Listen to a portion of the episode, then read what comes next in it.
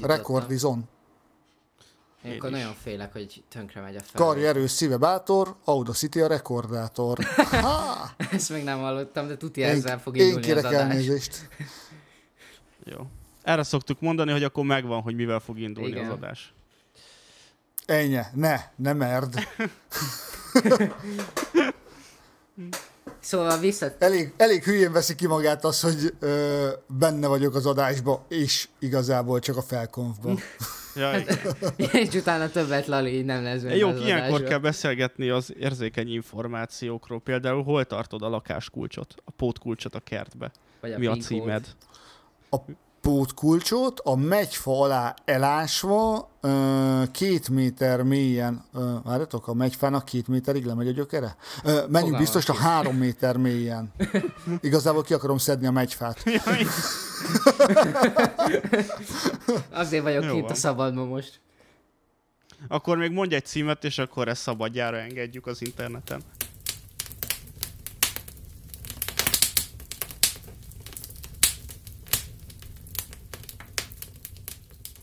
Sziasztok, én Szöndi vagyok, és ez itt a Campfire Podcast tizenkilencedik adása. Aki pedig itt van velem egyelőre, az nem más, mint Isti. Sziasztok! És ez is egy különleges adás, vagy extra adás, vagy ahhoz, ahogy tetszik, a nyári adássorozatunknak egy része. És akkor megpróbálom felkonferálni nagyon röviden a mai vendégünket, aki a magyar podcast széna legendás alakja, a podcast pont hu szerkesztője és üzemeltetője, a méltán híres podcast és az í té-sok egyik hostja, a Tudom Anyós Twitter szerkesztője, mondhatni a magyar podcast pápa, Lali.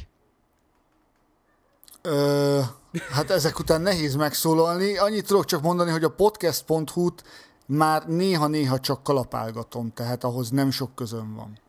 De volt alapvetően alapítói része. Az eredet... A...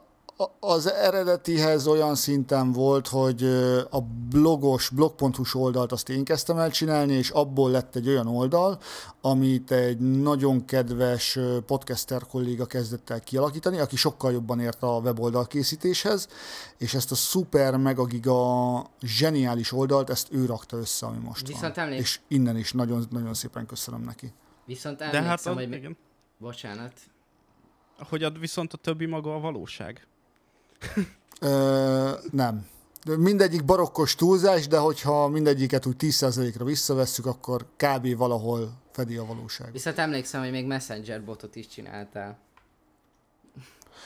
Oh, francban. Szóval akkor ke- Igen, a bukt- bukta. Kezdjük újra, Czöndi, ezt említsd meg a felkonfba. ah, igen, igen. Na, várjál, írok még egy sort, ez eddig egy, kettő, három, négy, öt, hat, hét sorba írtam le ezeket a nagyszerű um, pozíciókat, szerepeket, és um, na jó.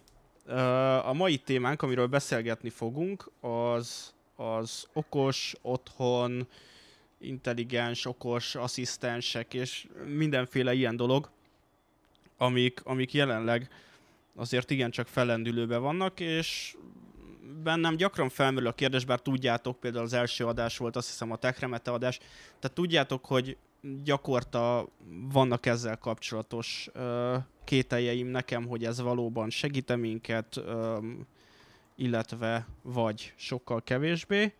Úgyhogy egyelőre azt gondoltam, hogy, hogy csináljunk egy gyors körkérdést, hogy milyen, kinek milyen okos berendezése van otthon, amit a mindennapokban használ. Szerintem beszéljük meg most az elején, hogy amikor kérdezek, ki kezdje először. Ha már kérdés, akkor szerintem szólíts meg valakit, mert úgy egyszerűbb, különben itt ülünk reggel. Igen, igen. Szerintem a vendég kezdje. És akkor... Rendben. Lali. A francba. Tudtam, hogy ebből nem fogok jól kijönni. Uh, hát nekem van egy Netatmo időjárás mérőállomásom, aminek van külső-belső hőmérője, és van egy plusz, várjatok, belső hőmérő egységem hozzá, ha ez okos otthonnak számít. Ezen kívül van egy olyan garázskapu vezérlő szerkezetem, ami innen is csókoltatom a remótiós srácokat, magyar, képzeljétek, és nagyon-nagyon okosan van kitalálva, biztonságtechnikailag is nagyon-nagyon jó, és pénzért vettem, tehát nem azért köszöntem meg nekik, mert ajándékba adták, hanem azért köszöntem meg nekik, mert megcsinálták, mert egy zseniális ötlet. Végre van egy olyan internetre kapcsolható eszközöd, amit nem kell az internetre kapcsolnod. Ez az a típus, amit a Szabi és barátai podcastban említettek, hogy amikor közel érsz a házadhoz, akkor felugrik egy notification, és akkor azzal tudod nyitni a kaput? Még úgy is megoldható, de megoldható úgy a nyitás, hogy csak Bluetooth-on keresztül figyel, ha. Megoldható úgy a nyitás, hogy Wi-Fi-n figyel, de csak lokális hálózatból fogadja el a parancsokat, és megoldható úgy is, hogy interneten keresztül is figyel, és internetről is nyitható. Wow, ez tök jó. Nagyon-nagyon okosan van szerintem kitalálva. Ja, és lehet kulcsokat adok, a, adogatni barátoknak, ismerősöknek, úgyhogy megmondod, hogy ó, ez a kulcs egyszer nyitja a garázsajtót. Meg tudsz olyat is adni, hogy ez a kulcs mindig nyitja a garázsajtót, de csipogjon a telefonot, hogyha kinyílik. Igen, meg azt hiszem lehet olyat, hogy mondjuk ha kapunál van erről szó, és azt hiszem pont erről beszéltek, hogyha a gyereknek adsz kulcsot, akkor lehetséges, hogy a kulcs használat akkor csak résnyire nyitja a kaput, tehát csak gyalogos közlekedést tesz lehetővé. Na látod, ilyet nem tudok. De csak... már tervben van egy második beszerzése is, hogy a kaput is tudjam ezzel üzemeltetni. De az még egy kicsit messze van. Mennyire húzós amúgy ennek a beszerzése? Nekem valamilyen huszonhétezer forint rémlik tápegységgel együtt. Tehát teljesen elfogadható. Én ilyen fog... A tudásához képest zseniális. És emlékszem, hogy még a technológia korában, ilyen kétezer-nyolc hét fele már, mint a kapunyító technológia korában, egy olyan kapunyító, ami távirányítóval működött, már ilyen százezer forint körül volt. És ehhez képest bizony, ez nagyon baráti. Bizony, bizony. És van-e még valami? És, bocsánat, ezt akartam mondani, hogy közben itt azért húzom ennyire a mondani valómat, mert próbálom megtalálni azt az eszközt, ami a Home Automation uh, központom lesz majd egyszer. Egy Raspberry három mm, kis gépezeten csücsül, de elfelejtettem az i pé címét. Ezért nem tudom, hogy melyik az, de nem sokára kiderítem, és akkor mondom, hogy hogy mi ez az eszköz majd a sor végén újra. Rendben, Isti? Hát én még nagyon kezdetleges vagyok ebben az iparban, ugyanis én egy okos kamerával kezdtem, ilyen biztonsági okos kamerával, és utána jött egy okos lámpa, és mivel még... Mondjuk mondtad, azt, hogy kínai családok százainak streamelsz pornót esténként. Nem, mert amikor nálam úgy van az, hogy kamera csak akkor mehet, hogyha nem vagyunk otthon, és egyrészt nekünk fontos volt a kutyák miatt, hogy figyelni őket, hogy mit csinálnak a lakásban, másrészt pedig, másrészt pedig nyilván a biztonság miatt, és hosszú távban még olyanok vannak előnézetben, hogy ez a kamera lesz a bridge, összeköti a lámpákat, az okos lámpákat, és majd szeretnénk egy aj, kutya ajtót. Ezek olyanok, hogy a kutya nyakörvel ki tud menni, ki, ki tudja nyitni így az ajtót, és be lehet állítani akár azt, hogy este tizenegykor, mikor bejön, onnantól kezdve már ne tudja kinyitni az ajtót reggel nyolcig. És ez nagyon fontos lesz nekünk így hosszú távon, hogy a, főleg a kutyáknak az életét automatizálni. És egyébként még, ami tervben van, és az már nagyon közeli terv. Egy robotkutya. Egy robotkutya pontosan, nem egy robotporszívó. De a robotot eltaláltad. Na. És egyébként, ami még nagyon szemeznék, az a robot fűnyíró, ami nagyon durván lement. Ilyen három évvel ezelőtt egy millió forintért láttam, és most ugyanaz a modell, ilyen százötven-száznyolcvan. Igen, ezt Lalinak is javasoltam, csak azt beszéltük, hogy akadálypályát képi- kéne építeni a érzékelőkből a kertbe gyakorlatilag. Igen, ugyanis falun lakom, és így állatok járkálnak a kertben, nem ilyen steril kertünk van, és azért egy-két állatot féltek a robotfűnyírótól. Például nyást. Mert azért beszéltük, hogy egy-kettő meg egész nyugodtan mehet naturvízba. Például nyást. Uh, igen. Szomszéd beszéltünk macskái. Ilyesmiről, de nem, nem, nem bántunk, igen, nem bántunk semmilyen állatot, mert a természetben mi vagyunk vendégek, és nem az állatok vendégek nálunk. Ez Szeretjük az állatokat, és arról nem tehetnek, hogy a gazdájuk hülye. Igen. Pontosan. Kivéve a nyásnak. A nyásnak nincs gazdája, csak Isten. Ja. Na, öm, akkor én megpróbálom zárni a sort, illetve majd még Lalihoz visszatérünk egy kicsit. Az egyetlen okos berendezés, amit használok, az, az a múlt héten került be a, a birtokomba. Pontosabban három napja, amikor azon gondolkodtam, hogy a Zero Astromon semmilyen világítás nincs, és szerettem volna valamit, és az IKEA-ba sikerült vennem egy, egy darab fém lámpafoglalatot, amit így le lehet rakni a talpára, és kizárólag annyit tud, hogy bele tudsz csavarni egy villanykörtét, és vettem egy okos, színes villanykörtét, amit egy távirányítón keresztül tudok kapcsolni, állítani a színét, meg a színhőmérsékletet, meg a, meg a minden létező paraméterét, és ki tudom kapcsolni. Ez, ez a végtelen okos, okosság van. Ami amúgy nagyon jó, mert így hangulatokhoz képest, meg, meg ha játszom, vagy, vagy tanulok, vagy, vagy dolgozom, akkor baromi jó a háttérvilágítást ad.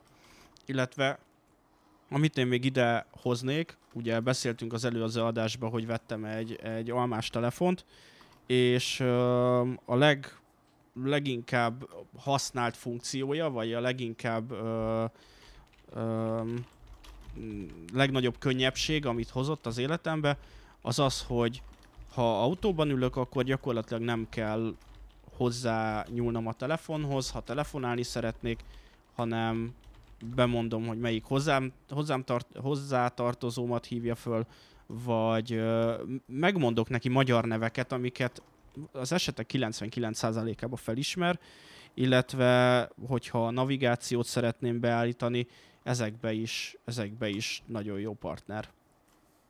Azt hiszem, Lali, te közben megtaláltad, amit szerettél volna? Én közben megtaláltam, és igazából azért ilyen nehezen megtalálható, mert kicsit félbe maradt a projekt. Ez gyakorlatilag egy Raspberry Pi-on futó Home Assistant, aminek a mostani állapota és a végleges célja is nem az irányítás lesz, hanem az ellenőrzés.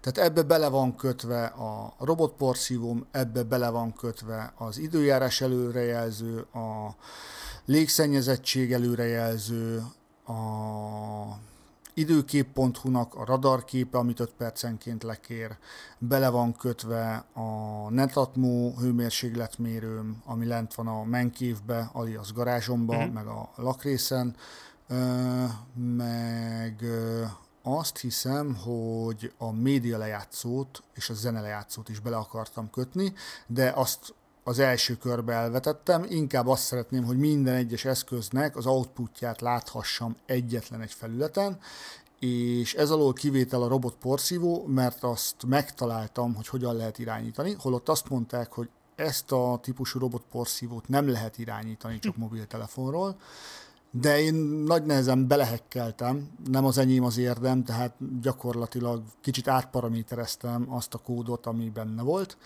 és el tudom indítani, és haza tudom küldeni. Tehát másra nem képes, viszont ennek annyira megörültem, hogy benne hagytam aktív elemként. Ismerjük tehát be, hogy azért most is el tudnám indítani. Azért az informatikába jártas ember vagy.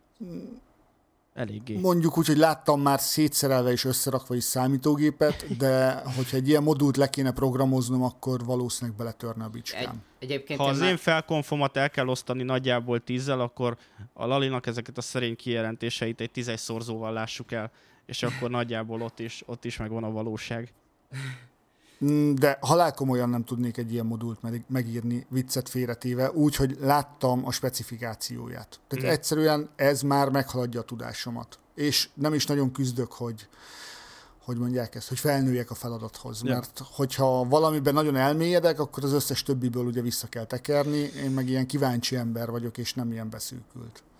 Egyébként igen. Mennyire nehéz ezt a szoftvert használni? Tehát, hogy én mint egy mezei nem informatikában jártas ember is fel tudnám telepíteni ezt a rendszert, és egy Raspberry Pi-t is be tudná erre a célra hasznosítani, vagy alkalmazni, anélkül, hogy... Figyelj, hogyha egy Raspberry Pi-t föl tudsz telepíteni parancsorosan, parancsorosan el tudod érni, és tudsz rajta egy olyan scriptet írni, hogy kibe tud kapcsolgatni a lábait, tehát, hogy aktiválni tudja egy-egy lábat rajta, akkor onnantól kezdve szerintem ez a Home Assistant nem egy nagyon nagy kihívás. Mert ez is egy moduláris dolog, nagyon-nagyon sok modul olyan szinten készen van, hogy a leírás tartalmazza azt, hogy ha egy ilyen eszközöd van, akkor menjél fel erre a weboldalra, mert itt van az á pé í-hoz kérhető kulcsnak a honlapja, nyomd meg ezt, kapsz egy szöveget, azt másod be a config file-ba ide, a config file-ba még állítsd át ezt, indítsd újra a szervert, és működni fog. Tehát ilyenek vannak benne. Akkor, amikor nem ennyire egyszerű, akkor azért fejvakarósabb a dolog, mert egészen jól vannak kommentelve, hogy a moduloknak melyik része mit csinál, de hogyha már eleve az eszköz működését nem érted, amit hozzá akarsz kötni, akkor el vagy veszve teljesen. Úgy érzem, hogy már ennél a script meg parancsornál kicsit elvesztem, hogyha nincs hozzá YouTube tutoriál, vagy valami Redditen. Van, van, van, van. Ja, van, akkor, van. Akkor úgy meg tudnám, hogyha fogják a kezemet úgymond az interneten keresztül, akkor el tudnék odáig jutnia. Akkor úgy kérdem. Szerintem igen, és hogyha eszembe jut, akkor megadom neked azt a YouTube linket, amit majd kérlek, hogy a shownozó másolj bele, amit egy, most nem tudom, hogy mennyire valósak az emlékeim, de nekem úgy rémlik, hogy egy duci fiatalkorú férfi, tehát ilyen harmincas korosztályú férfi csinál, azzal a felkiáltással, hogyha ő erre képes, akkor bárki meg tudja tanulni. Tehát ő nem egy programozó alkat, hm. ha bár úgy néz ki kívülről, bocsánat a sztereotípiákért, de mégis a nulláról elkezdve tanulta meg ezt az egészet, és ezt az egészet dokumentálta a YouTube-on. Na, ez Igazából ez én jó. úgy érzem, hogy, hogy azok a vagy, tehát, hogy azok a legprofesszionálisabb felhasználók talán, akik, akik amúgy ezekre maguktól jönnek rá. Nekem próbáltak programozást tanítani, de az soha nem sikerült. Viszont valószínűleg, hogyha egyszer leülnék, és magamtól elkezdeném ezt a szisztémát megérteni, akkor, akkor az hatékonyabb lehetne. Én egy kicsit úgy gondolom... Figyelj, úgy... Bocsánat, mondja nyugodtan. Köszönöm. Figyelj, úgy, hogy én nem tudok igazából programozni. Tehát én egyik programozási nyelven sem tudok nulláról kódot írni. Azt mondom, hogy tanulj meg nagyjából egy programozási nyelvet, értsd meg azokat a logikai dolgokat, amik benne vannak, értsd meg azt, hogy a parancsok hogyan épülnek föl, és utána kezdjél bele egy másikba. Tehát ne tanuld meg azt a nyelvet teljesen, de értsd meg, hogyha van egy kódtöredék, azt tudd értelmezni, tudd kiegészíteni, esetleg tudjál hozzáírni. Ha ez a szint megvan, menj át egy másikra, ami nagyon hasonló, például a script nyelveknél ezt tök egyszerűen működik, ott a Perl, ott van a Linuxnak a parancsértelmezője, a Bash például. Mm-hmm. Ö, hogyha ezeket úgy nagyjából megérted, akkor onnantól kezdve szerintem nincs olyan script nyelv, amit az internet segítségével ne tudnál megérteni. Tehát hibát detektálni nem nagyon fogsz tudni benne elsőre, de úgy szépen lassan lépésről lépésre. És manapság már, csúnyát mondok, az, aki kódot ír, az egy, az egy olyan ember, aki úgy, úgy nagyon-nagyon messze el van veszve az informatikában. De az, hogy te találsz valamit, és azt tudod, hogy mondjuk nagyon jó példa, én például a Drupal nevezetű weboldalnál belehekkeltem azt kb. négy óra szenvedés után, hogy az időpontoknak megfelelő háttérkép, azaz téma, vagy skin, vagy nem tudom, hogy hogy hívták, aktiválódjon. És megcsináltam azt az akkori honlapon, amit csináltunk egy nagyon jó cimborámmal és az öccsével, a, mindjárt eszembe jut, a downtempo pont hu-t, hogy ott megadott napszakban megadott dizájn jöjjön föl. Hm. És ez nem volt sehol leírva, ez egy saját agymenésem volt, amire azt mondták ők is, hogy hát figyelj, nincs ilyen modul benne, nem, nem lehet beaktiválni.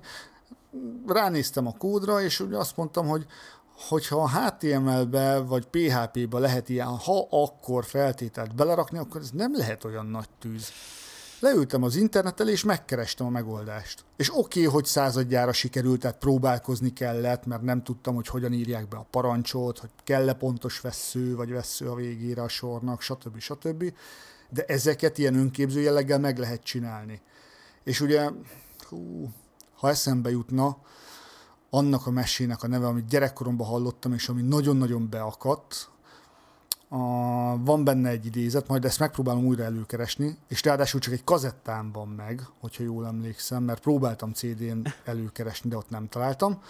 Szóval visszatérve, a mesébe az volt, hogy az emlékeidet nem veheti el tőled senki, mondta az egyik szereplő a másiknak. Én ezt úgy módosítottam, hogy a tudást nem veheti el tőled senki. Tehát minden egyes ilyen apró tudásszilánkkal egyre több vagy, egyre többet tudsz. Tehát érdemes ilyenekbe fektetni. Illetve kiegészíteném, hogy az idő néha elveheti, de lehet, hogy azt, amit elvehet az idő, azt soha nem tudtad igazán. Meg a furcsa nevű német bácsi is elveheti. Igen. Aki eldugja az ajándékokat is, ugye? Igen, meg az más egyéb dolgokat, a kulcsot, meg ezeket, de ne kezdjünk el ilyen irányba poénkodni. Jó. Egy, egyébként... Um, igen? Bocsánat, mondjad. Élni szerettél volna még egy kiegészítéssel. Ö, azzal is, meg egy záró gondolattal, ami egy új Na. témát nyitna. De akkor először a kiegészítést elmondom, hogy még annyi, hogy nekem van Chromecast, meg egy olyan lámpa, amilyen cöndileg van.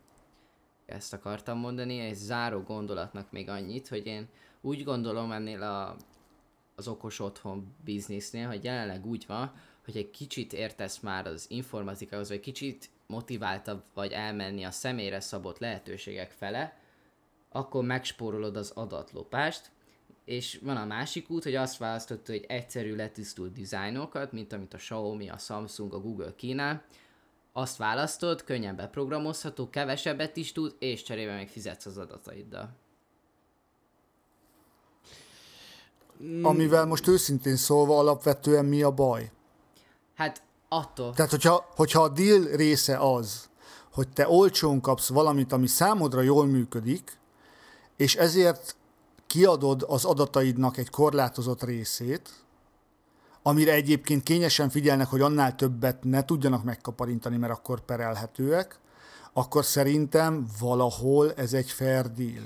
Egyébként ideális. Az unfair az ott kezdődik, bocsánat, ez csak gyorsan befejezem, az unfair az ott kezdődik, amikor úgy adsz ki adatokat, hogy nem tudsz róla, mert nem is mondják azt, hogy figyelj, amellett, hogy elvisszük a robotporszívod által felmeppelt szobád, lakásod alaprajzát, hogy minél jobb porszívókat tudjunk csinálni, amellett még elvisszük azt is, hogy mikor vagy otthon, meg elvisszük azt is, hogy mikor ég nálad a lámpa. Igen, igen, én is így gondoltam, hogy ideális esetben nem gond, ha elviszik az adataimat, de nem ideális esetben meg olyanok történnek, mint Cambridge Analytica. Botrány. Az a helyzet, hogy, hogy nálam már ott megingik ez az... Megingik? Jó, ma, ma, ma ez egy ilyen. Tehát, hogy nagyon korán keltem meg minden, nem fogok tudni értelmes szavakat kimondani egymás után. Hogy nálam már ott az jelent problémát sok esetben, amikor, amikor nem tudom, például amikor beköltöztem most a telefonomra, és akkor felraksz alkalmazásokat, és mindegyik eléd rak egy ilyen húsz oldalas valamit, és nem olvasom el a, a feltételeket, és hogy nyilván ők eléd rakják ezeket, hogy, hogy a dealnek ez a része, de egy olyan információ halmazba tárják ezt elét, hogy gyakorlatilag majdnem, hogy ellehetetlenítik öm, azokat az információt, tehát hogy, hogy hozzájussál egész pontosan ahhoz, hogy mit akarnak. Ú, egyébként erről volt egy nagyon jó És cikk. Ezt nem feltétlenül találom fairnek. Volt egy nagyon hogy... jó... Igen, mondjad. Bocsánat, hogy azt akartam mondani, hogy volt ezzel kapcsolatban nagyon jó cikk. Azt hiszem a Vox médiánál, majd megpróbálom megkeresni ezt a cikket és betenni a show notes-ba, ami arról szólt, hogy ezek az adatvédelmi tájékoztatók, hogy az évek során hogy változtak, és egyrészt alapjáraton úgy kezdődött, hogy ezek az adatvédelmi tájékoztatók nem a felhasználónak szóltak igazából, hanem a jogászoknak. Ezért Igen, is egy jogi volt... szöveg. Igen, ezért is volt ilyen jogi szövegként megfogalmazva, és volt egy ilyen statisztika, hogy végigkövették az összes ilyen adatvédelmi irányelvnek a változását, mondjuk az, aki ezt végigkövette, azt nagyon sajnálom innen is, és hogy, hogy ahogy így elkezdtek jönni ezek a Facebook botrányok, meg ilyenek, nagyon rohamosan elkezdett leegyszerűsödni ezeknek a kommunikációja, és nem is tudom melyik cég, talán, valamelyik nagyon nagy cég, talán az, vagy az Amazon, vagy az á té és té, ők ilyen egy oldalasan összefoglalják, és olyan adatvédelmi szabályt dobnak eléd, ami tényleg a usernek szól, és ők el is mondják, hogy a usernek szól, és már nem a jogászoknak akarnak ö, ilyeneket mutatni, és én úgy gondolom, hogy hosszú távon ilyen szempontból ez lesz a jövő, hogy próbáljuk ezt az adatvédelmet megmutatni, mármint a cégek, hogy megmutassák, hogy mennyire védik az adatainkat, és ahogy láthattuk az idei Google I O-n, az, a Google-nek ez az új otthon ilyen tabletje, nál külön van olyan funkció, hogy kikapcsolhassd a kamerát. Hardveresen. Natíven, hardveresen, igen. Ezt láttad, Lali? Láttam, láttam, és ö, szerintem egy dicséretes dolog, bár azért tegyük hozzá, hogy láttunk már olyan eszközt, ahol van egy fizikai kapcsoló, ami nem csinál semmit. Gondolok itt a lifteknek a záró gombjára, ami az esetek nagy részébe ki van kötve, és ez nem csak városi hoax. Igen, oh. igen, igen, igen. Ezt én eddig megtudtam. Na, de amerre tovább uh, szeretném vinni ezt a témát, hogyha nem gond a számotokra, hogy um, arra lennék kíváncsi, hogy, hogy miket, mik azok a funkciók a mindennapok során, amiket ti is, én is um, elkezdünk kiadni a kezünkből, vagy azért, mert kényelmesebb, vagy azért, mert uh, praktikusabb, de olyan funkciók, amit eddig nem bíztunk okos eszközökre. Például bármelyik őtök. Lali. Most minden körbe hát te most így, most így hirtelen nem is tudok mire gondolni. De hogy, tényleg. Hogyha példát vagy nem értem a kérdést, vagy... Megpróbálok vagy példával, példával segíteni. Igen, jó. Viszi. Uh, akkor én elkezdem. Uh, például, amiben amibe teljesen uh, kiadom a kezemből a dolgot, az például a navigáció. Most már évek óta nem veszem a fáradtságot, hogy bár néha igen, hogyha idegen helyre megyek, de nem veszem a fáradtságot, hogy megnézzem az útvonalat, uh, tervezzek vele, Uh, megnézek egy térképet, átnézzem, mert végül is biztos vagyok abban, hogy ha belövöm a gé pé es-t, akkor, akkor elnavigál, és sokszor, uh, bár nekem valahogy örökletesen, jól emlékszem viszonylag az utakra, tehát hogyha egyszer egy, egy A-ból B-be elmentem egy úton, akkor, akkor ezt feltételezhetően évek múlva is meg fogom tudni csinálni, uh, bármilyen segítség nélkül, de alapvetően egy teljesen megrögzött dolog az, hogy, hogy, hogy automatikusan ismerős helyekre is nyomom a gé pé es-t, és nézem, hogy mit mutat. Öm, ilyenekre gondolok leginkább. Értem, értem. A gé pé es-t azt például én is elengedtem, de nem tudom, hogy ti hogy használjátok a gé pé es-t. Én a gé pé es-t egyfajta iránymutatásként értelmezem, nem szentírásként. Tehát, hogyha elindulok egy irányba, azt mondja a gé pé es, hogy jó, akkor menjél a körúton, és azt látom, hogy a körút kezd beállni, akkor lemegyek az első utcán jobbra, és utána megvárom, hogy mit lép erre a gé pé es. De én is így vagyok. Igen, valóban. Ismerősök egy jelentős része ott ül a dugóban ezek után is, és hogyha a gé pé es nem tervez újra, akkor végigülik a dugót, és átkozzák a technikát, hogy már megint ez a gé pé es, hogy olyan helyre vitt, hogy úristen, akkora dugó volt, és közben annyi van, hogy nem, nem értik a működését, nem tudják, hogy az nem, nem egy szentírás, hanem gyakorlatilag, hogyha nem frissül be az adat, akkor, akkor szívás van ugyanúgy, mint hogyha nem lenne gé pé es az autóban. Igazából öm, nagyon jó, hogy ezt mondtad, mert gyakorlatilag egészen konkrétan öm, erre akartam kihegyezni ezt a kérdést. Ö, ugye mondtam az elején, hogy nekem van egy olyan gondolatom, hogy ezek az okos technológiák, amellett, hogy segítenek, ö, rendkívül sok ö, funkciót, rendkívül sok dolgot átengedünk ennek a technológiának, és, és bizonyos dolgokba olyannyira átengedjük a döntés jogát, a hatalmat nekik, hogy, hogy gyakorlatilag ezekben a funkciókban ö, talán elkezdünk leépülni. Ezt most ne ilyen radikálisan vegyétek, de hogyha belegondolok, én a hat-hét évesen kaptam meg az első telefonomat, mert vonattal egyedül jártam iskolába Solymáról Piliscsabára, és nekem az egy teljesen természetes dolog volt, hogy minden családtag telefonszámát, osztályfőnökökét, barátokét fejből tudtam. Igazából. és, és hogy ez egy olyan dolog, amit, amit egy idő után átadtam a technológiának, és gyakorlatilag nem tudok most fejből telefonszámokat egyáltalán.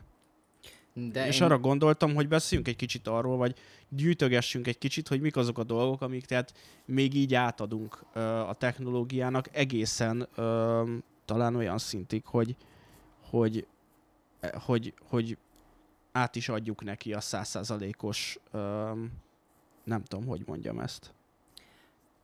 Hát, hogy kiveszi a kezünkből a munkát, és szerintem ezért egy jó megfogalmazás, hogy személyi asszisztens. Hogy ilyen létezik úgymond egy digitális személyi asszisztens, mert hogy konkrétan ezek a szolgáltatások egyre jobban szerintem összefonódnak, mindegyik tud mindent rólad, de hogy én egy kicsit ö, vissza is kérdeznék azzal kapcsolatban, hogy ez baj-e, hogy ennyi mindent kivesznek alólunk? Hát ö, igen, hosszú távon erre szeretném kivezetni a dolgot, mert nem tudom jelen pillanatban.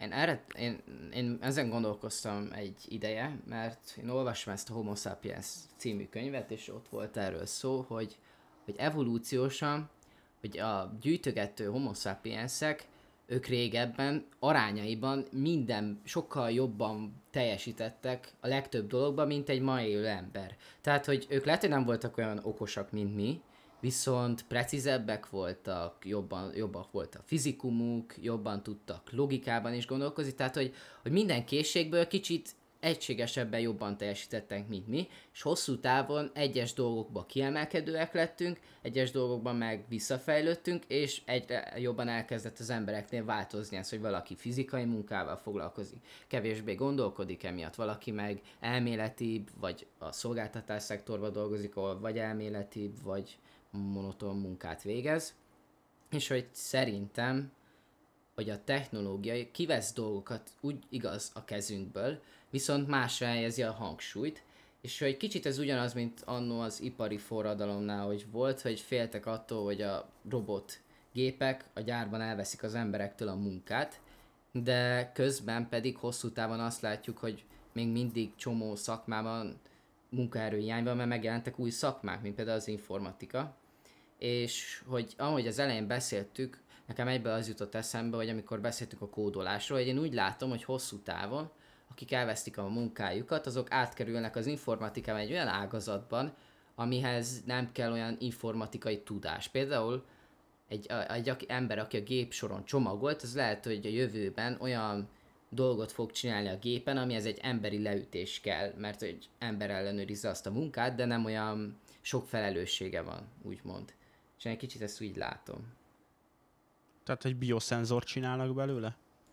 Hát, mert lényegében a csomagolásnál is csak, mármint én diákmunkába csomagoltam, és hogy ott nagyon sok feladatod nincs, ugyanazt csinálod végig, és ugyanúgy, mint ahogy a kódolásnál. És ha jól tudom, például az effektek, filmes effekteknél is van olyan, hogy elküldik egy indiai munkástak, és ő négy-öt dolgot kell kattintani a gépen, aztán azt ő tovább küldi.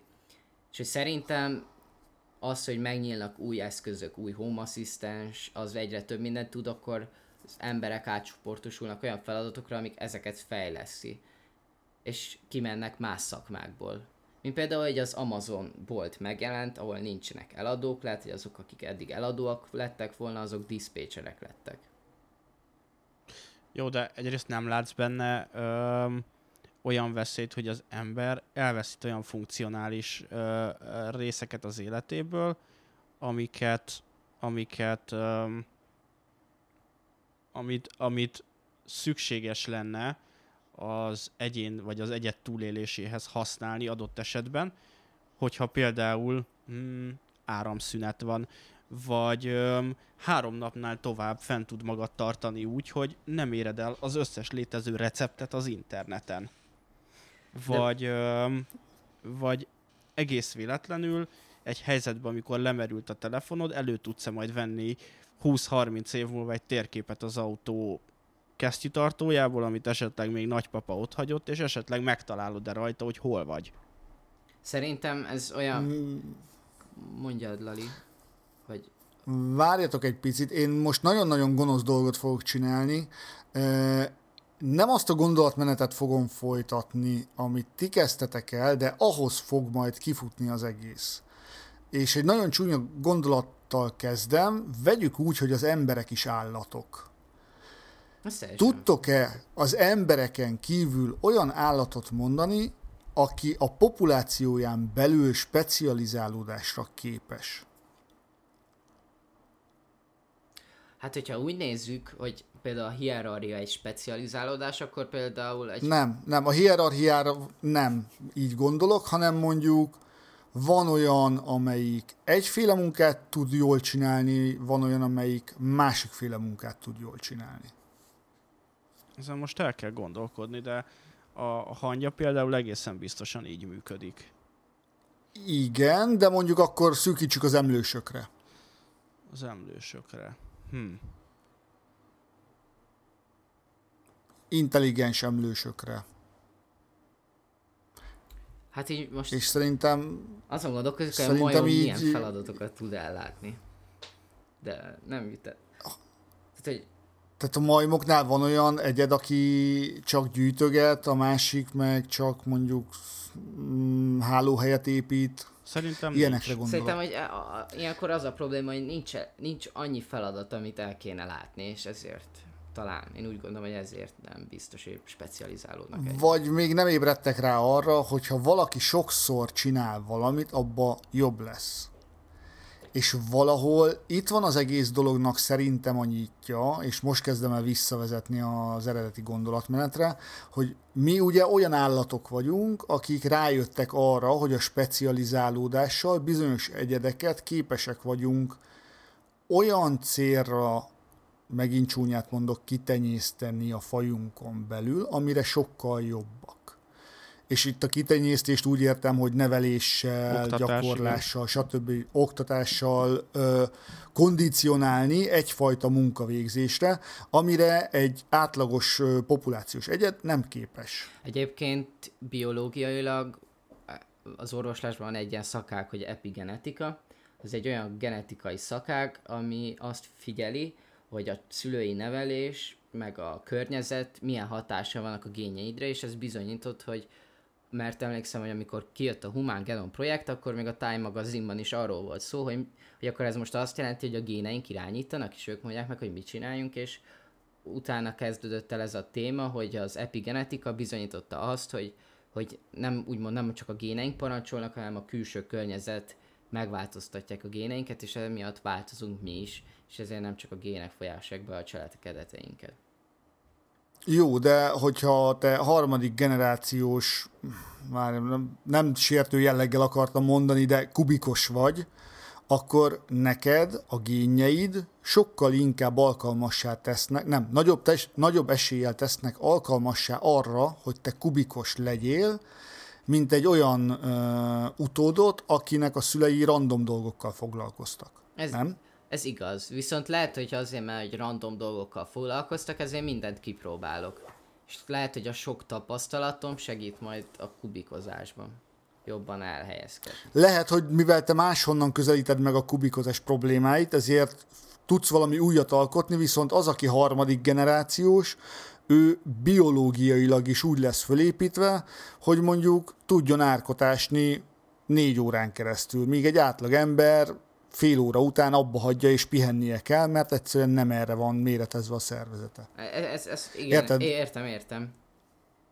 És hogyha ezt a gondolatmenetet még tovább visszük, akkor lehet, hogy nem is akkora nagy baj az, hogy jönnek a gépek, és azokat a munkákat, amiket vagy nem akarunk elvégezni, vagy nem tudunk olyan nagy mennyiségben elvégezni, ezeket átveszik, hogy az emberek más irányokba tudjanak specializálódni, továbbfejlődni, és más munkaköröket tudjanak ellátni. Igen, ez egyetértek. De, de itt megvan az a veszély is, hogy mi van, ahogy Czöndi mondta, ha egyszer jön egy áramszünet, és azok a gépek, amik az alapvető munkákat átvették, teszem azt, robotizáljuk teljesen a, az élelem előállítást, a gabona előállítást.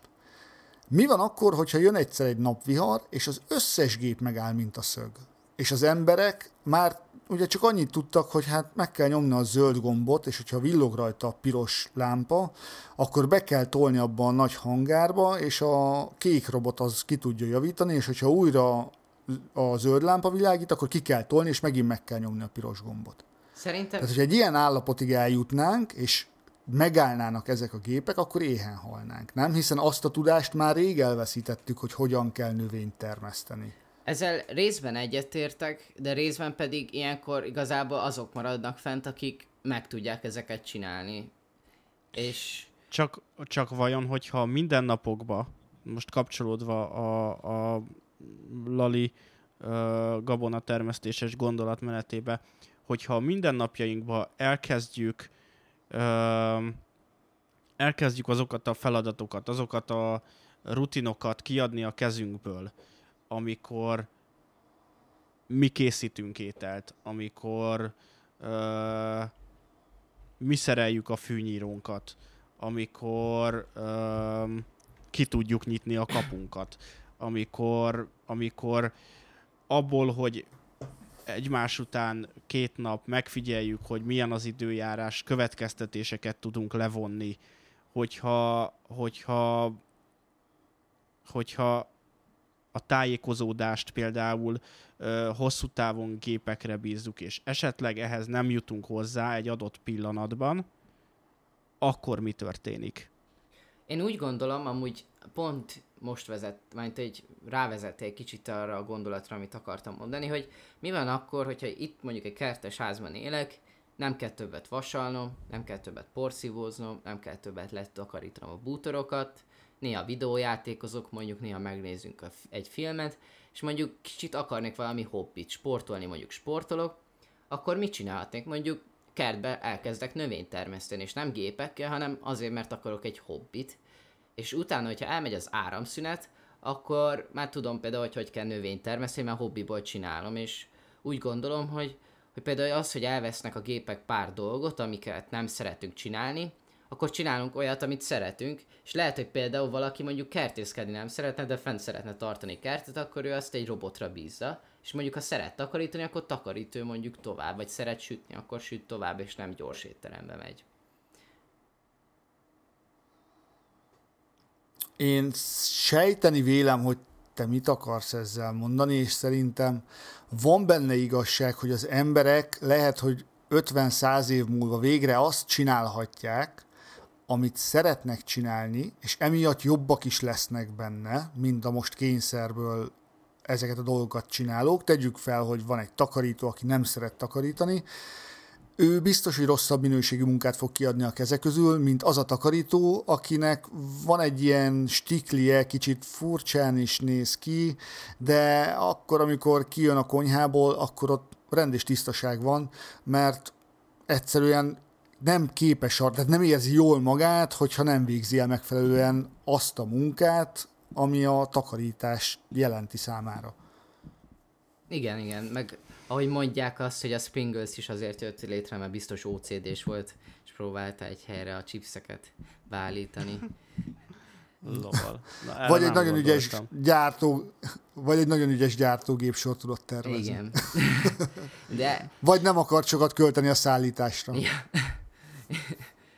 De egyébként szerintem az utóbbi. De egy...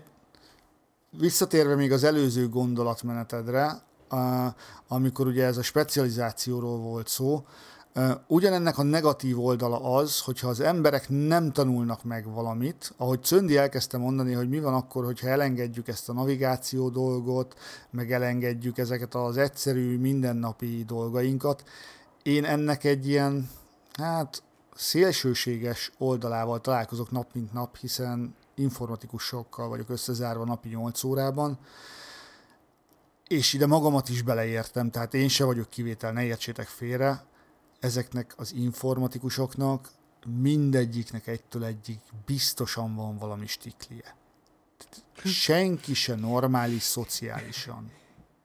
És ha megtalálod vele a, a közös nyelvet, tehát azt a figyelmen kívül tudod hagyni azt a, azt a sérült vagy törött alkatrészt, ami az ő szervezetében van, és ezt most ilyen vagy idézőjeles alkatrész, vagy valóságos, mert ugye azok is nagyon könnyen informatikussá válnak, akiket valamilyen nem hétköznapi tulajdonságuk miatt kitaszít a társadalom, hiszen ha emberekkel nem tud barátkozni, akkor ott maradnak a gépek, stb. stb. Nagyon erőltetett példa, tudom, de erre is van pár. Nem, abszolút, ez teljesen jellemző, hogy az online felületen Ö... sokkal könnyebb. Igen. És így És gondoljatok fordul. bele abba, hogy azok az emberek, akik a gépekkel dolgoznak, azoknak jelentős része ugye azért kerül oda, mert ő a hétköznapi szociális interakciókban nem annyira jó, mint a, tudjuk, áltiból, meg szakközépiskolából, gimnáziumból, minden különböző oktatási intézményből, hogy vannak ezek a menő gyerekek, akik tudnak beszélni másokkal. Akik oda, oda tudnak menni, menni egy meg, csajhoz. Igen, pontosan. És ugye vagyunk mi hárman informatikusok, és még nagyon-nagyon sokan mások, akik ebben nem jók, de mi egy csettintés ideje alatt kiszámítunk bármilyen olyan dolgot, amihez értünk, vagy ki tudunk találni, vagy meg tudunk oldani egy problémát, amire a másik ember nem képes. De nekünk van egy olyan hátrányunk, hogy ezt egymás között is nehezen tudjuk kommunikálni, mert azok a kommunikációs modellek vagy minták, amiket úgy elfogadottnak tartunk, azok nem működnek mindannyiunknál. Akár arra gondolsz, hogy valaki dadog, akár arra gondolsz, hogy valaki kicsit olyan furcsán fejezi ki magát, nem tudja, hogy most tegezzen, vagy magázzon, vagy önözzön, vagy hogy keresztneveden szólítson. Értitek, mire gondolok? Igen, igen. igen, én abszolút. Én is. Tehát az a baj, hogy ugye vannak ilyen különböző idézőjeles kasztok az életben, de azok a kasztok tök jól el tudnak egymással kommunikálni, míg az idézőjeles informatikus, azaz kitaszított, bár ez csúnya szó, ezt inkább visszaszívnám, de ha már kimondtam, használjuk, kaszt egymással sem tud igazából összefogni face-to-face. Az oké, okay, hogy mindegyikünk gyorsabban gépel, mint egy átlagember, és onnantól kezdve, hogy egy megbeszélésen ott állunk, és furcsán nézünk, és nem tudunk megszólni, visszaülünk a géphez, chat felületen már három percen belül megvan a probléma megoldása, amit ott nem tudtunk elmekegni négy mondatban. És ez egy hátrány, mert hogyha belegondoltok, mi van akkor, hogyha itt egy nagy áramszünet lesz, és nem mennek a gépek, akkor ezek az emberek hogy fognak kommunikálni? Hogy fogják a jobbnál jobb, zseniálisabbnál zseniálisabb, logikusabbnál logikusabb megoldásaikat megosztani.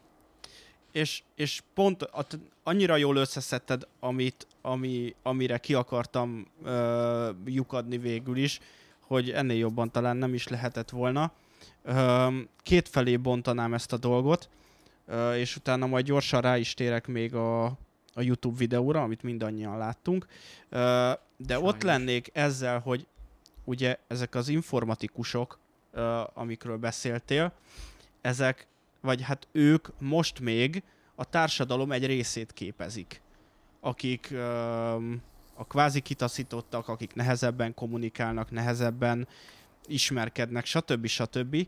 De vajon mi lesz azzal a gyerekgenerációval, aki már kvázi informatikusként nő fel, akik... akik uh, nagyon egyneművé válnak a technológiával, a, az okos otthon. Szoktam mondani a, a kollégám kisfiának a példáját, hogy oda ment a tévéhez, és megpróbált öm, érintéssel öm, lapozni a képek között. Tehát, hogy, hogy hosszú távon ennek milyen társadalmi hatásai vannak, és, és, öm, és, és az érezhető manapság, hogy az emberek a városokban egyre zsúfoltabban vannak, de egyre inkább ö, egyedül érzik magukat, amit én is ö, tapasztalok amúgy a, a mindennapjaiban, és amivel ö, egyrészt problémaként küzdök is, hogy, hogy egyre, egyre kiterjedtebb a kapcsolati hálónk, akár a Facebookon, a Twitteren, akivel együtt játszol, és, és naponta együtt beszél, ö, együtt vagy, és vannak a kollégáid, de hogy, de hogy igazán ezek a, ezek a, ezek a, ezekben a kapcsolatokban mennyire vagy te mégiscsak egyedül?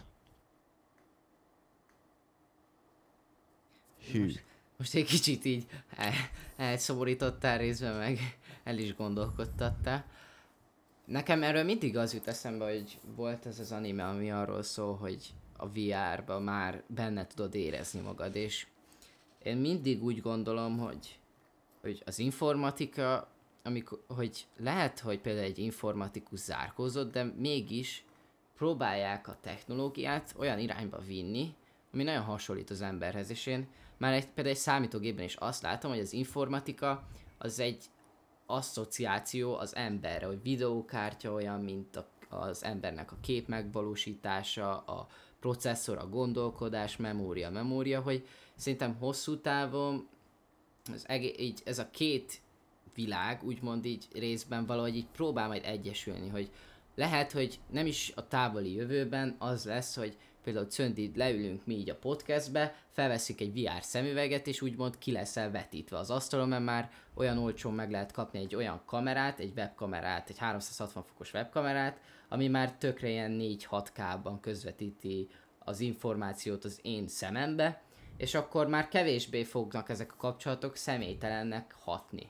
És hogyha például megnézed a kiterjesztett valóságot, az meg ré- ré- részben pedig kiviszi az embereket az utcára. Például most is bejött újra divatba a Minecraft, most még csak a pé cés Minecraft, de hogy most jön közben ez a kiterjesztett valóságú Minecraft, és valamennyire kiviszi a gyerekeket az utcára, és mi lesz, hogyha mondjuk a Fortnite-nak lesz egy olyan változata, amivel már ki tudsz menni a játszótérre, és úgymond tudtok úgy valahogy játszani közösen, vagy mint amit a Nintendo Switch mutatott, hogy majd leültök, és ott boxoltok én a játék előtt. Úgy érzem, hogy nagyon erős triggered pointokon lépkedsz nálam. Mindig megpróbálom idealistában megközelíteni az ilyen szituációkat. Igen, és én... És én... Mondjad, Lali. Mondjad, bocs. Mond, mond, mond, mond. Hogy én értem, értem Isti, amit mondasz, de de, um, de de mégis pont ez az, és akkor most um, elmesélem, és majd a show notes-ba berakjuk, um, a Google Home-nak, vagy a Igen, a Google Home-nak ö, volt pár évvel ezelőtt a megjelenésnél ö, egy reklámja, ami, ami egy család reggelét mutatja be.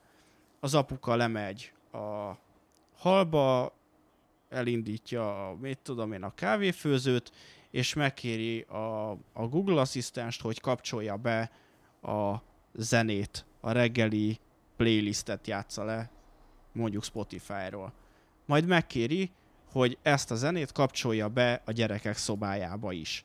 Ekkor vált a kép, látjuk a kislány szobáját, aki durcásan megfordul és a fejére teszi a párnát, látjuk a kisfiú szobáját, szintén hasonlóan reagál, és a feleség pedig külön ö, egy a hálószobába készülődik, és megkérde, ö, megkéri talán, hogy fogla, a Google Home-ot szintén, hogy foglaljon neki szállást, közben az apuka lekéri a reggeli, nem is tudom, forgalmi információkat, és szól a Google Home-nak, hogy amúgy a gyerekek szobájába kapcsolt fel a lámpát, és amikor jönnek le a gyerekek, akkor a kisfiú oda megy a tévéhez, illetve hát a Google Home-hoz, ami a tévé alatt van, és megkéri, hogy, hogy mutasson meg neki valami um, tudományos tényt, talán a, igen, valamit a csillagászatról, és közben megérkezik az anyuka, aki, aki oda se nézve a kislánytól megkérdezi, hogy és a ház itt kész van-e, a gyerek azt hazudja, hogy igen,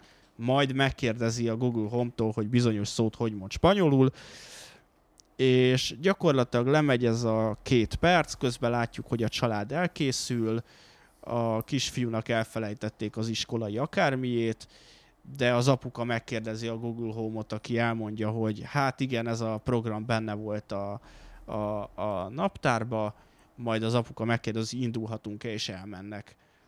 És, és, és pont ez az, hogy, hogy, hogy ezekkel az okos eszközökkel öm, olyan változások jönnek be, amikor előfordulhat, és tudom, hogy ez most egy bemutató, és ennek a hatékonyságát akarja bemutatni, de predesztinál egy nagyon ö, súlyos képet is azzal, hogy gyakorlatilag egy család a felkeléstől az elindulásig a szülők, a gyerekek és a házaspár között ö, gyakorlatilag nem folyik semmilyen valós kommunikáció. Akkor jól tippeltem, hogy nálad erre fog kifutni ez a dolog. Nagyon súlyosan amúgy. Viszont, viszont, figyelj, és még az előző témában, amikor hozzá akartam szólni, de átengedtem a szót, oh, azt sorry. Még ide is be tudom kötni. A Ghost in the Shell című rajzfilmet, vagy most már ugye volt mozifilm, mozifilmet láttátok el? Igen, sajnos nem, a filmet. De most azt, felírom. Azt én nagyon megbántam. Egy év, Ö, a rajzfilmet nem az láttad? Az animét még nem láttam, Pisti. De meg akarom azt is nézni. Már azt tudom, hogy jó. A, aha, a történet ugyanez lesz, csak... Ö, hogy mondjam, az korábban kellett volna megnézni, mert korábban sokkal nagyobb, nagyobbat ütött, mint most. Most, hogyha először láttad a mozifilmet, akkor, és annak nem a, nem a csihipuhi részét nézted, hanem a világot, amiben benne van. Az most már nem jut akkor edde, hogyha, ki, hogyha belegondolsz abba, hogy ezt kb. kilencvenkilencben vagy kilencvennyolcban hozták ki moziba, ugyanezt a sztorit, csak rajzolva, akkor úgy meg tudod érteni, hogy miért volt egy akkora hype körülötte. Igen, Na igen. de nem erre akarok pont kiukadni, hanem arra, hogy emlékeztek el, hogy ebbe a filmbe, meg ebbe a történetbe volt egy internet. Egy egészen másképp működő internet. Hiszen nem eszköz és eszköz között volt, hanem már ember és ember között is. És ide hoznám be Elon Musknak a nevét. És a Neuralinket. Pontosan.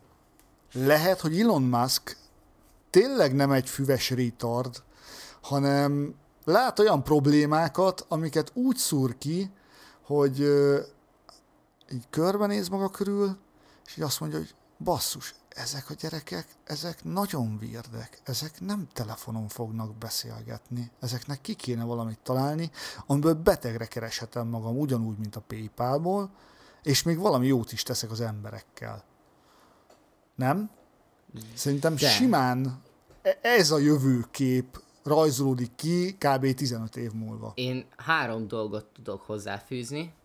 Az egyik még, amit Czöndire válaszolva, hogy az a baj, hogy negatívan próbálod kicsit megközelíteni ezt az egészet, mert közben van egy jó oldala is, hogy először is alapjáraton azt szerintem elengedhető, hogy most az anyuka felkelti a gyereket, mert már rég az okostelefon kelti fel általában a gyereket, vagy egy ébresztő óra.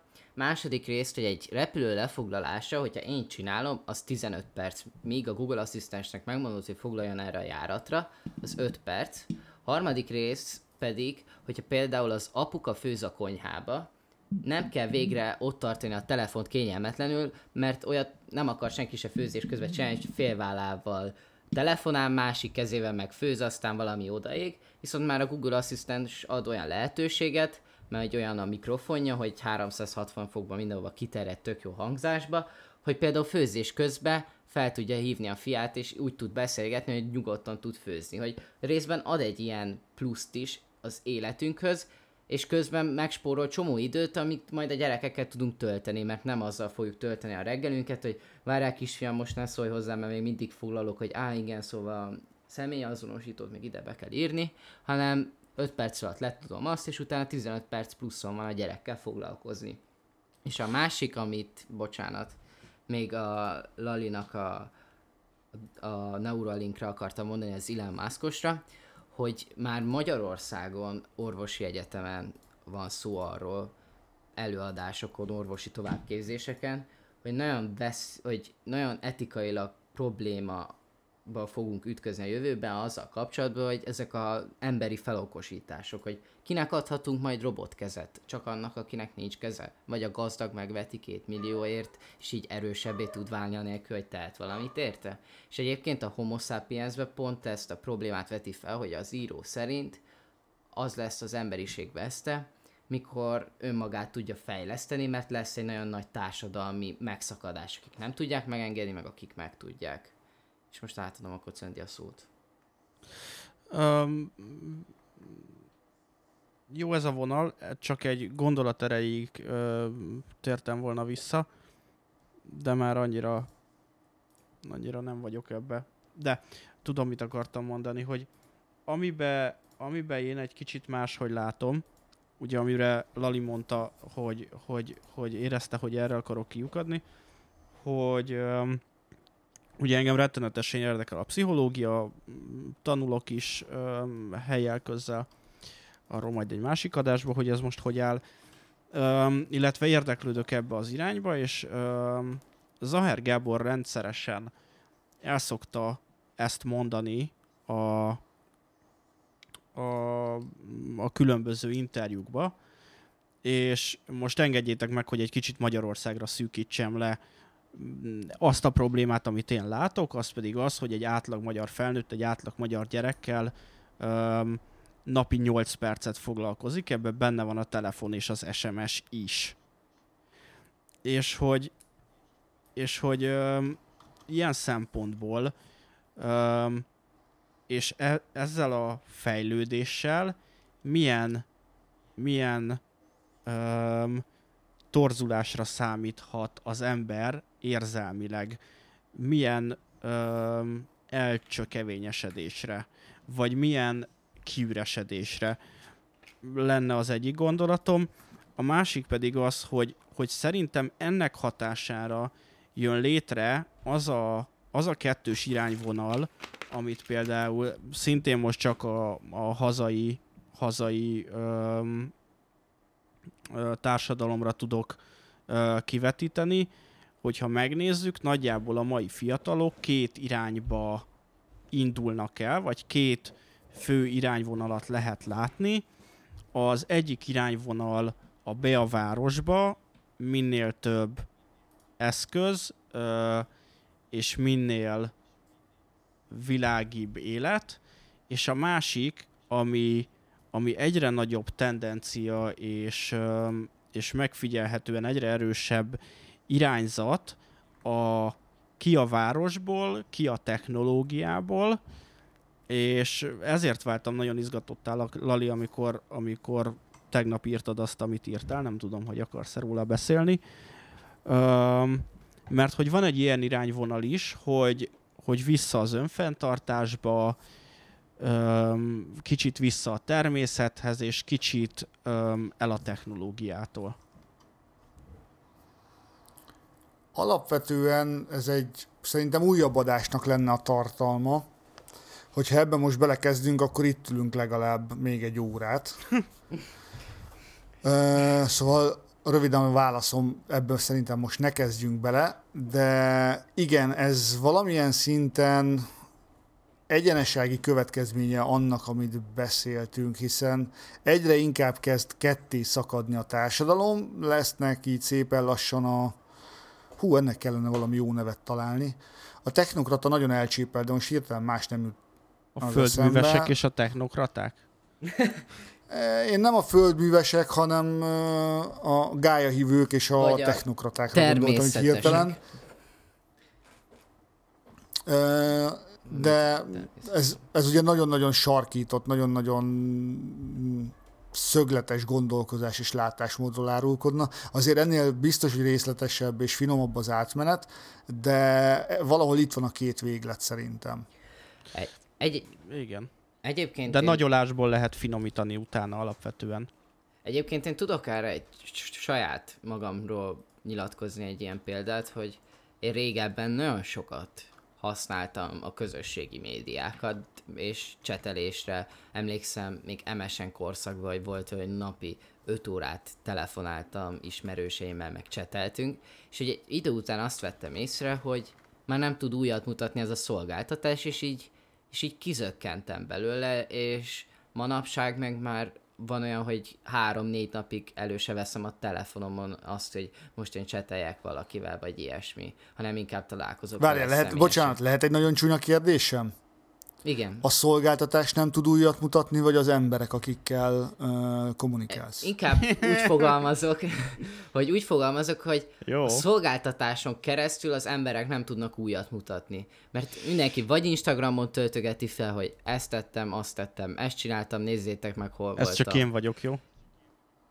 Amúgy tehát tényleg meglepően sok kaját töltögetsz fel mostanság, de hogy, hogy, hogy ugyanazok a jelenségek újra és újra előjönnek, és az emberek próbálnak vándorolni. Eleinte Facebook bejegyzések, aztán azokból is elkezdték megunni az emberek, mert hasonlóak voltak. Utána átértek az Instagramra, mutogassuk képekbe ugyanazokat, és utána most már úgy veszem észre, hogy csomóan kezdik ugyanúgy megunni, mint én, mert ugyanazokat látják.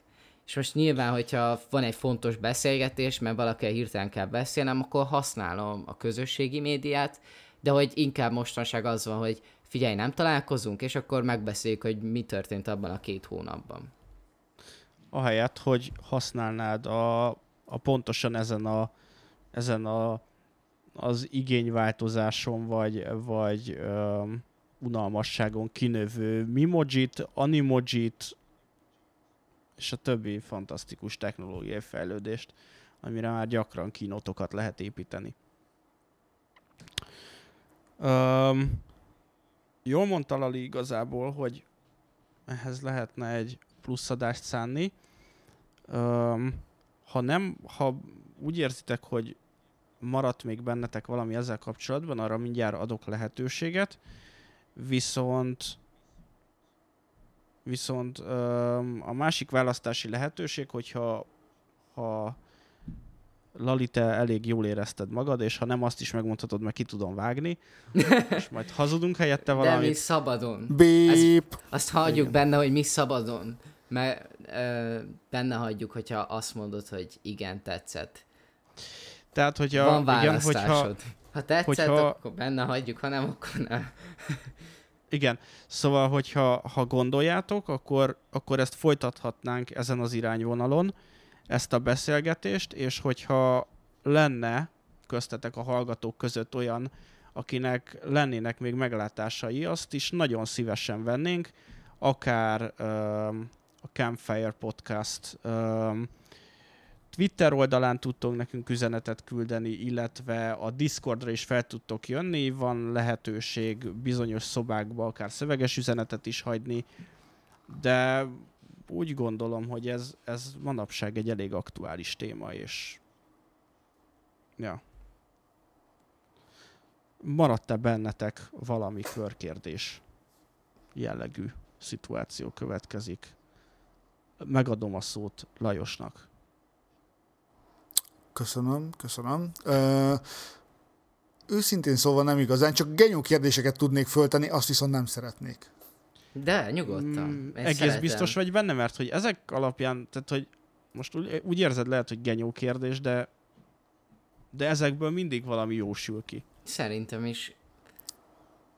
Na jó, akkor ö, térjünk vissza a tartalom megosztásra. Ö, Miért gondoljuk azt, hogy bármit, amit megosztunk, attól mi különlegesek vagy egyedik leszünk ö, egy olyan közösségben, akinek kb. A legjobb esetben is harminc százaléka ugyanazt csinálja, mint mi?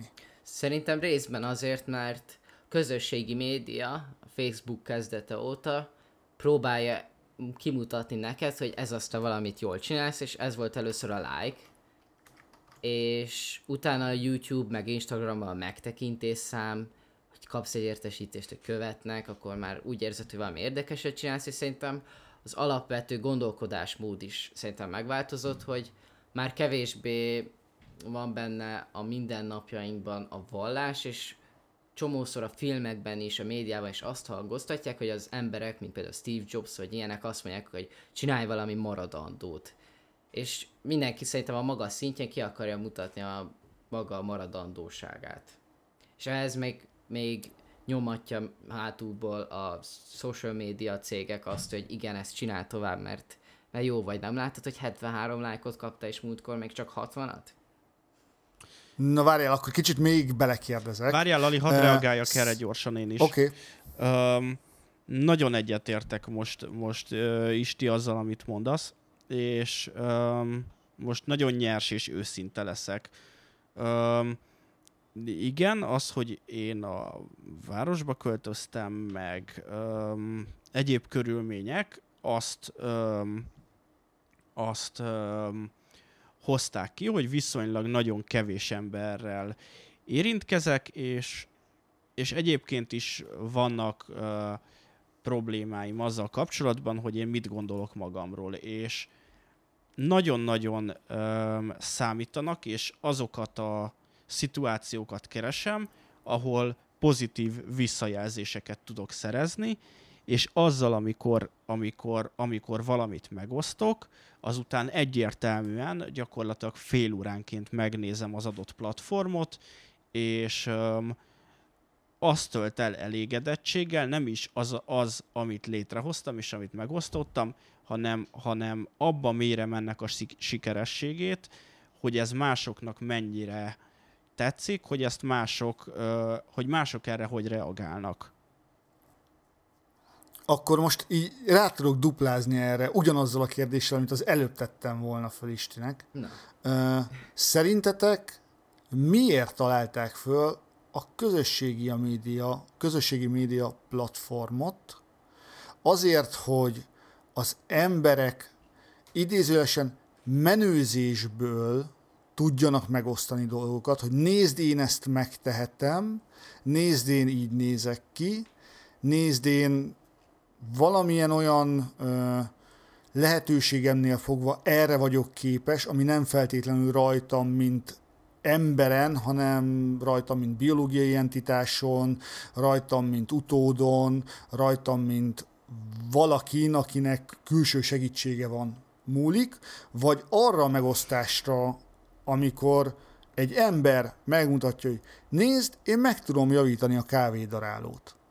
Vagy azt mutatja, hogy nézd, én három éve elestem a motorral, lebénult az egyik lábam, de most föl tudtam menni gyalog a Mátra tetejére.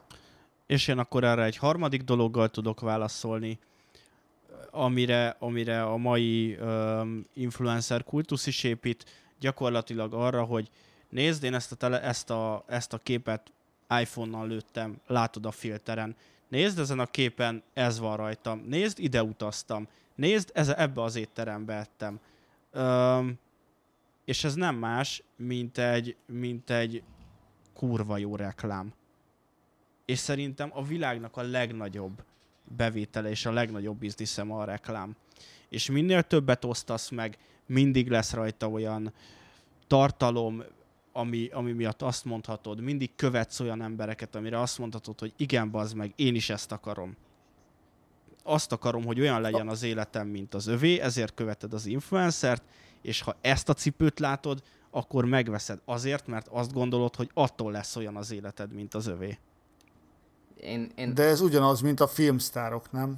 Tehát most gyakorlatilag a filmsztárok túl messze voltak, igen, ezért kiemeltünk a magunk népcsoportjából olyan embereket, akik, akik a suli menői voltak tulajdonképpen, hogyha szabad így visszautalni egy korábbi mondatomra, és ők egy közelebbi sztárocskák. Na de őt ismerem, hát vele jártam Áltiba, együtt rúgtuk a port az oviba, értitek? Egy kicsit vissza... Nem pedig egy elérhetetlen, messze lévő filmcsillag. Kicsit visszavezetjük a legelső felvetésedre még, hogyha úgy nézzük, hogy az ember állat, akkor így arra tudnék válaszolni, hogy, hogy csorda ösztön is részben az, hogy mindig a legkitűnőbbet, vagy valamiben nagyon kiemelkedő, vagy nagyon színes ruhája van, vagy mint, mármint például az állatoknál egy nagyon szép tollazata van, akkor őt követik, hogy mindig a kiemelkedőek után mennek az emberek, és mindig azoknak van nagyobb vízhangja. És például, hogyha szerintem csinálnánk egy olyan kísérletet, hogy beérkezik a metró, és mondjuk két irányba lehet menni kétfajta mozgó lépcsőn, akkor azt fogják legjobban követni, mondjuk akinek nagyon erős piros ruhája van, és nem azt, aki mondjuk egy sima barna színű trep katyába van. Mert hogy valamennyire megvan bennünk ez az állati viselkedés, hogy, hogy mindig követjük azt, ami, akit úgy, úgy nézünk, hogy jó valamiben nagyon. És a sztároknál is, hogyha a sztár azt mondja, hogy itt kajáljak, akkor lehet, hogy azt hiszik az emberek, hogy, hogy attól tényleg jobbak lesznek, vagy attól a cipőtől. Mindig feljebb akarunk kerülni. Szerintem. És hogyha nagyon kis, és ez már tényleg nagyon elvont, de hogy, hogy emlékszem, amikor kémiából tanultam, hogy arról volt szó, hogy egy, egy, egy atomnak azért érdemes ionná válnia, mert nagyon magas energiaszintre kerül, és utána még mélyebbet tud esni. És ha azt nézzük, hogy az ember mindig egy magasabb szintre még jobb akar lenni, hogy utána a nyugdíjas éveit még nagyobb békességben tudja eltölteni, vagy... És hogy mindenki úgymond sztárrá akar válni. Szerintem legbelül. Aki persze ilyenek Oké, okay, de itt felvetődik bennem a kérdés, hogy a sztárság egy olyan állapot, amit fönn kell valahogy tartani. Hogyha figyelmesen körbenéztek, akkor a youtuberek kapálóznak azért, hogy abban az áradatban, ami mögöttük jön és trónkövetelő, abban az áradatban fönn tudjanak maradni. És ez most ugyanúgy igaz az általam kedvelt uh, science educatorökre, mint például igaz PewDiePie-ra. Tehát mindenki, aki elől van, az gyakorlatilag az árhullám elől fut előre, menekül előre azért, hogy hát, hogyha a kezében lévő jogarral ő még király tud lenni azon a területen, ahol eddig volt. Igen. És rettegve néz hátra, hogyha nem találja ki, hogy a YouTube algoritmus mit álmod meg éppen, hogy mi a menő, akkor lekerül a szent tízes listának az éléről, és már senki nem fog rákattintani. És, és ugye itt bejön az, bocsánat, mindjárt engedem, hogy befejezz a gondolatot, bocsánat. És itt bejön az ugye, hogy nem az az érték, hogy valaki értéket teremt, hanem az az érték, hogy valakit sokan megnéznek. Pontosan. És, ugyan, és ugyanez igaz a social médiára, ugyanez igaz egy csomó mindenre. Nem feltétlenül kell, hogy igazad legyen és okos legyél, te legyél a legkrívóbb és leghangosabb. Igen. És mikor elkezdünk belelátni abba, hogy mi kell ahhoz, hogy a legkrívóbb, leghangosabb legyél, akkor elkezdünk ettől menekülni. És mindig, és utána ezek az emberek már nem fognak rajongani a sztárok iránt, és úgy látom, hogy mi hárman sem rajongunk a sztárok iránt, mert valamennyire átgondoljuk a helyzetüket, akkor tudjuk jól, hogy ez milyen áron jár. És szerintem az egy fontos üzenet, hogy mindenki a maga szintjén kell boldognak lennie. Mint például, hogy egy, nem, nem mindenkinek kell gazdagnak lennie, mert nem tudhatjuk, hogy milyen szenvedése jár, és nem arra kell vágyni, hogy bárcsak több pénzem lenne, hanem a jelen életünkben mindenből a legjobbat kihozni, és a legboldogabbak lenni. Um, ha már eddig is itt az őszinteségnél tartottam, az a helyzet, hogy én még ma is gyakran belekeveredek ezekbe a, a rajongásokba, csak most már egészen hatékonyan észre tudom azt hiszem ezt venni.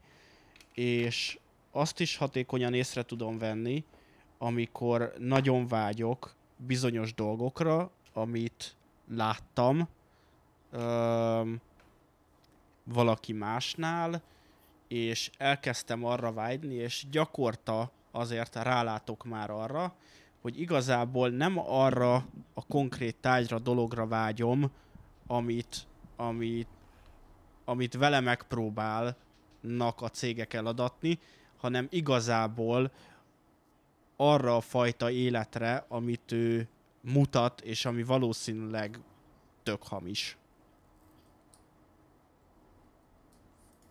És ugye ez, ez egy kulcsgondolat, hogy hamis, tehát hogy ők mutatnak valamit, ami mögé sokan odaképzelnek sokkal több mindent. Tehát ugye ez pont olyan, mint hogy látsz két, látsz egy filmből két képkockát, akkor ki tudod találni, hogy mi lehet a kettő között, de nem feltétlenül az van ott. És valószínűleg te mindig a legjobbat, a legfrankobbat fogod feltételezni, ezért van az, hogy bemész egy mozifilmre, hamarabb érsz oda, végignézed az összes trélert, és ki tudsz választani két olyan filmet, hogy ú, basszus, ez nagyon jó lesz. Jövő héten eljövök arra, vagy egy hónap múlva is megnézem. És akkor ott azt érzed, hogy ú, ez lesz az év filmje. És beülsz a moziba, és a legfrankóbb dolog az egész filmben egy hónap múlva az lesz, amit a trailerben láttál. Ez jogos. Na igen. És azért, mert az agyat feltölti azzal a plusz tartalommal, hogyha a trailer ilyen, akkor milyen lehet a többi. Értitek? Igen. Igen. Igen. És gyakorlatilag bárhova néztek most a világban, mindenhol lehet ilyen példákat találni, ami erre próbál meg ö, rájátszani. Ezeket az idegvégződéseket birizgálja az emberben. És egyébként ez... Például... Ez, bocsánat, mondjad. Például ott van há pé. Lovecraftnak a munkássága. Ő ugye az egyik legnagyobb horroríró, akit ma már körberöhögnek azok az emberek, akik így gyorsan átfutnak a horror regényeken, meg akiknek minél szaftosabban kell leírni a dolgokat, hogy el tudják képzelni. De há pé. Lovecraftnak pont az volt a lényege, hogy ő semmit nem írt le. Ő a te elmédet állította saját magaddal szemben. Tehát ő a, a legrosszabb fantáziáidat szabadította rád, amikor olvastad a regényét. És ez volt a legnagyobb varázslata, ami ma már azért nem működik, mert az embereknek, ami nincsen megrágva és a szájába adva, az nincs, az nem létezik. Jó, persze tisztelt a kivételnek. Ez igaz. Meg és... ez egy nagyon, nagyon-nagyon sötét jövőkép, meg jelenkép, de azért ennél szebb a helyzet, csak néha így érzi az ember. És akkor... Um... Tudom, hogy még órákat beszélgetnénk. Tényleg, én is. Tehát, hogy ha egy valós tábortűz lenne, elégetnénk egy fél erdőt, mire ezt kitárgyaljuk, azt hiszem. Akkor nagyon környezet. Elfogynak pár üveg pálinka. Igen, bár én nem iszom nagyon, de végül is... Addigra innál, hidd el. Minden esetre azt akartam kifutatni, hogy, hogy vajon vajon az, hogy most ilyen hatással vannak ránk ezek az ingerek, az vajon nem-e ott kezdődött, hogy elkezdtük a döntést, a bizalmat és a hitet átadni a készülékeknek, a telefonoknak, a különböző gépeknek, az internetnek, és vált ez minél jobban a részünké, annál jobban vált ez a mi valóságunká, és most öm, ennek a visszássága csap minket pofán, amikor már azt is elhisszük, amit, amit öm, hamis képként elénk vetít ez Ú, a basszus, Töndi, most, most jutott eszembe, ahogy így megfogalmaztad, mert nagyon jól fogalmaztad meg, hogy, hogy, hogy kicsit ez olyan most a technológia, mint annó, amikor a vallásba vetették nagyon erősen, és a vallás szerint élték az emberek a hitüket, hogy a napjaikat, hogy megmondták, hogy ezt is ezt kell ez nap csinálni, és hogy, hogy egy idő után azt is elveszítette az ember, mert hogy, mármint, hogy bejött a kultúrába az én kép, hogy én vagyok a legfontosabb, és minden úgy lesz, hogy én akarom. És én nem tudom hosszú távon azt is képzelni, hogy nem, nem csak azt a képet, hogy így a technológia átvesz minket, és utána már szinte semmit nem kell csinálni, csak ülni a monitor előtt, hanem lehet, hogy egy idő után kulturálisan az emberekben lesz egy ilyen sok, amikor telítődnek, és azt mondják, hogy basszus, inkább kitakarítok, mert most már elegem van, hogy mindent nem én csinálok, és utána megint előjön ez a, mint ahogy például a klasszicizmus meg a reneszánsz váltotta egymást, hogy változ, változik a kultúra, és újra mi leszünk a fontosak, hogy mit csináljunk mindent. Igen, ezt még egy kicsit átfordítanám, és akkor legyenek a vallások. Azon belül mondjuk a, az épülő kereszténység, mondjuk búcsú cédulás időben, hogy, hogy az ember talált magának egy rendszert, ahova, amibe elkezdett bízni, Elkezdte, elkezdett bizonyos funkciókat átadni, például a, a tíz parancsolaton keresztül a törvénykezéseket, elkezdett dolgokat úgymond kiadni a kezéből, nem maga alkotta a szabályokat, nem maga gondolkodott el, nem maga hozta a morális döntéseket, hanem valami alapján ö, kezdte el ezeket a döntéseket meghozni, vagy gondolkodni valamiről, és ez ö, a visszájára tudott fordulni akkor, amikor a földi vezetők ezt elkezdték kihasználni, és elkezdtek ezzel ö, visszaélni és pénzt gyűjteni, ö, vagy a pénzt elvenni az emberektől, vagy begyűjteni a terményt, ö, arra a dologra hivatkozva, aminek te önként adtad át a hatalmat, és annyira a részeddé vált, hogy emberek ezzel utána vissza tudtak téged manipulálni. És most a jelenben a Facebook botrányra gondolsz például? Nem tudom, ez csak úgy most az eszembe jutott. Mert nekem erről még most így párhuzamba a múlt is jelent, hogy nekem ez most a jelenben a Cambridge Analytica botrány. Ahogy így mondtad. Hogy egy idő után látja, az embereknek elegük van abból, hogy az adataikkal kiszolgáltatják magukat, és elkezdenek nem bízni a mikrofonjukba, a telefonjukba, a monitorukba, a lámpájukba, a kört- villanykörtéjükbe, stb. Igen, csak most ebből a szempontból mi még ott tartunk, hogy hiszünk az eszközeinknek. De, ez, de már van egy törésvonal. És szerintem az első ilyen nagy törésvonal az a Cambridge Analytica volt. Hogy rájöttek az emberek arra, hogy átverhetőek a saját adataikkal. Hogy túl sok mindent osztottak meg magukról. Hát, kedves hallgatók, sziasztok, mi ezt ö, felvételen kívül folytatjuk. És írjátok le, hogy szerintetek miről volt szó. Sziasztok! Sziasztok!